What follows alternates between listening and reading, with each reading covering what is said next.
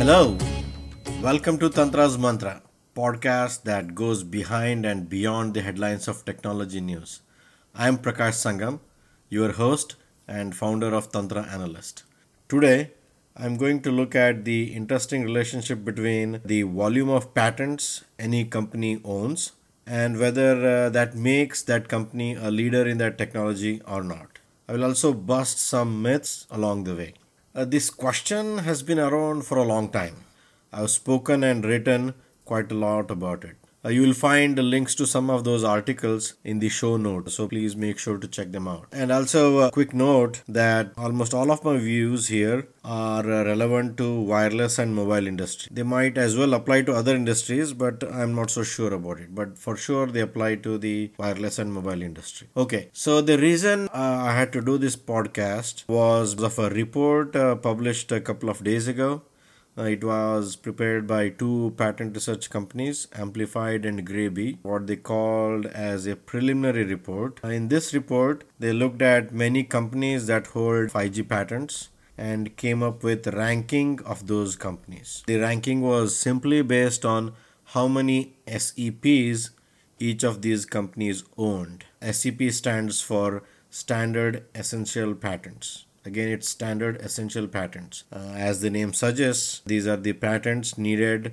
for anybody to build a device complying with those standards. For example, if you're building a 5G device, you need to get licenses for these SEPs from their holders. In their ranking, Huawei was on top, followed by Samsung, LG, Nokia, Qualcomm, and Ericsson. Again, this ranking was simply based on the standard essential patents each company was holding, which is called in the trade as patent counting. And this report showing that Huawei is on the top was like red meat to media, which is already obsessed with all the things surrounding China and Huawei and all the uh, controversies around them. And obviously covered the report extensively. There are a number of articles written on this including forbes and other publications and often they had very catchy and uh, you know, interesting headlines, uh, the way I would put them. So, uh, for untrained eyes, this ranking might look like Huawei owns lots of 5G technology and is leading the 5G race. But unfortunately, as with many such things, devils are in the details and there is much more to what meets the eye.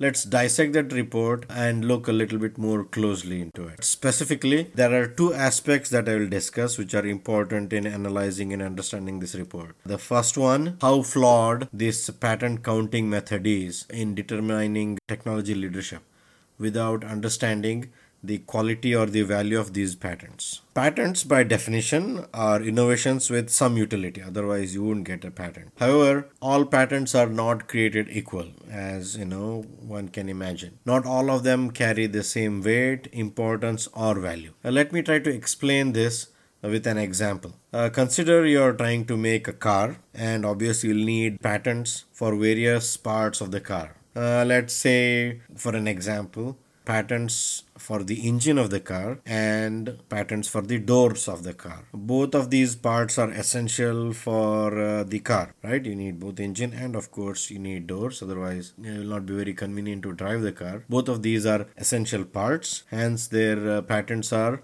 essential patents, which is you know the definition of standard essential patents. However, as you can see, the value of the patent of the engine is far more important and valuable than that of the door right? Engine patent is fundamental to the existence of the car itself and i call this uh, high quality patent. Compare now that to the door patent which obviously is essential as we discussed but it is not as important and valuable as the engine. In fact the engine patent is so fundamental if it was not patented the door patent would not even exist right? So in such condition if you simply count patents and say that company a which has the engine patent and company b which has the door patent are on equal footing that would be absurd right?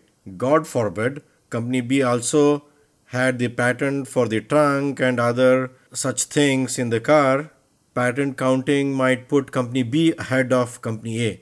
That would be even worse. Do you see the problem here? And that's what more or less is happening with this report. And unfortunately, there have been many such reports before and probably will continue to be there in the future. This is mainly because examining patents is very hard and ascertaining their quality is even harder. So many just take the easy way out and do simple patent counting and come up with rankings and such. Fortunately, there have been some efforts to solve this what I call quantity versus quality or value conundrum. Uh, one such example is an index that a company called PatentSight publishes. Uh, PatentSight is a subsidiary of LexisNexis, which is a you know leader in uh, patent research and such. The index is called Patent Asset Index, which is a score based on the importance of the patents in the hierarchy of technologies, their geographical coverage, how fundamental or basic they are, and uh, many such other relevant uh, parameters. Uh, this is a much more sophisticated and value based ranking and analysis of a company's patent portfolio instead of a simple counting uh, that many others, uh, including this report, is trying to do. I've included more details about this index as well as their process and other things in the show notes, so please make sure to check them out. So, in essence, when somebody has certain number of patents, even SEPs, uh, that means just that nothing more, nothing less. You don't know anything about the value of those patents unless you evaluate the quality and ascertain their value and do some analysis. So you can't simply you know compare companies based on how many patents they own in terms of their value or leadership. Okay, now let's look at the second aspect of the issue. How the patents are called as SEPs or how patents become SEPs. Again, SEP stands for Standard Essential Patent. You might be surprised when you hear this. This designation is by self declaration. That means you could take any of your relevant patents to 3GPP, uh, the global standards body that makes uh, 5G standard, for example, uh, for that matter, all cellular standards.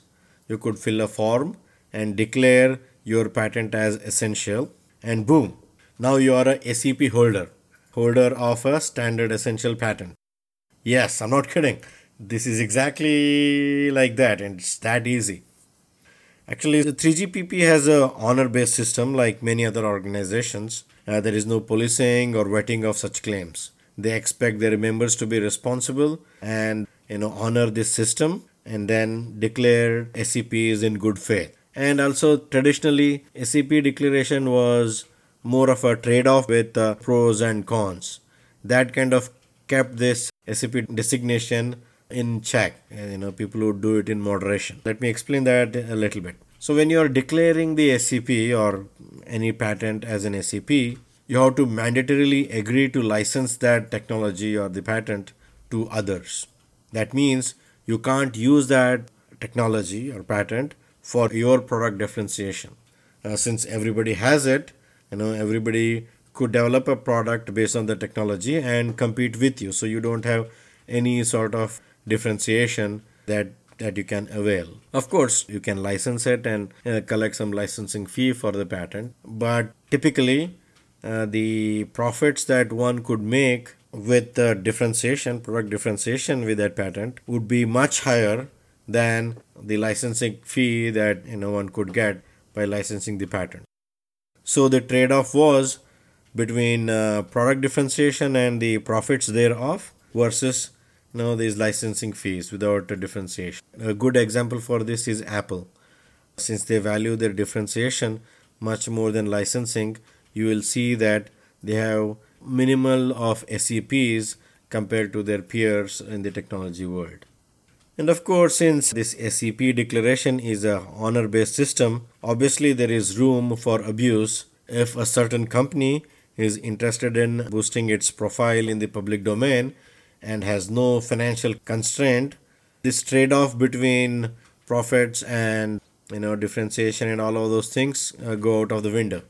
Uh, that company could possibly create a lot of patents, of course, if they have access to you know capital because it indeed is expensive to create and uh, get patents and uh, declare all of them or most of them as SEPs. You know, as I said, eh, you know, you could you could do that.